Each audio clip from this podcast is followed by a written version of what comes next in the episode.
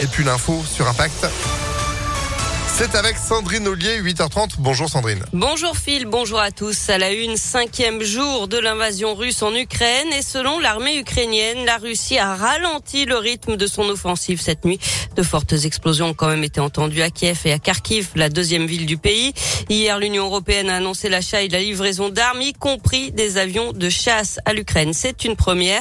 Un peu plus tôt, Vladimir Poutine a brandi la menace de l'arme nucléaire. Aujourd'hui, Emmanuel Macron tiendra un nouveau Conseil de défense à 11h ce matin. La France qui va aussi euh, porter une résolution à l'ONU concernant l'aide humanitaire en Ukraine. C'est la rentrée aujourd'hui pour les écoliers de la région et le protocole sanitaire est allégé. Le nombre d'autotests demandés pour les élèves cas contact est ramené de 3 à 1 seul. Les attestations sur l'honneur sont supprimées. Le masque, lui, n'est plus obligatoire dans les cours de récréation pour les enfants comme pour les adultes. En revanche, il le reste en classe. Le brassage par niveau est de nouveau possible, ce qui veut dire que si un enseignant est absent, les enfants peuvent être dispatchés dans d'autres classes de même niveau. Et puis en parallèle, le masque n'est plus obligatoire dans les lieux clos soumis au pass vaccinal comme les cinémas ou les restaurants. Exception, les transports en commun, le train et l'avion. Une centaine de quads, motocross, scooters ont défilé hier dans l'agglomération lyonnaise. Rassemblement non autorisé sur le progrès. Ils sont partis vers 14h30 de la porte des Alpes. Ils ont ensuite pris le périphérique pour passer à Vénissieux et dans les 7e et 8e arrondissements de Lyon. Cinq personnes ont été interpellées.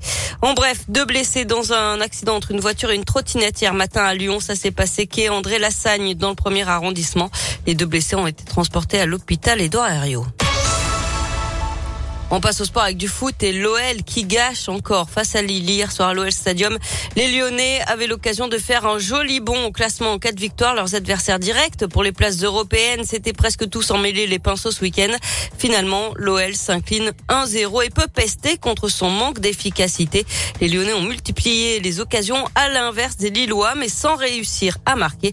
Écoutez la réaction du défenseur de l'OL, Castello Luqueba. Beaucoup de frustration, de la déception, parce que étant donné que nos concurrents ils ont perdu, on aurait pu faire un bon, mais on a raté. On a les occasions pour euh, égaliser, même ouvrir le score. On n'a pas été efficace et on le paye cash. C'est sûr que si on veut jouer les, euh, les places européennes, il faut être régulier et c'est pas notre cas. Et maintenant, on n'a plus droit à l'erreur, même si on le redit souvent, on doit enchaîner. Et Lyon est désormais dixième de Ligue 1. Du rugby avec la victoire logique du Loup sur Biarritz, lanterne rouge du championnat. 34 à 15 ce week-end. Les Lyonnais qui sont toujours troisième du top 14. Et puis du tennis et l'Open sixième sens au Palais des Sports de Gerland avec le premier tour qui commence aujourd'hui. On suivra euh, Alizé Cornet et Elsa Jacquemot. Merci beaucoup Sandrine pour euh, l'info qui continue sur impactfm.fr. Replay aussi grâce à notre application. Vous êtes de retour à 9h. À tout à l'heure. Allez, 8h33. Météolion.net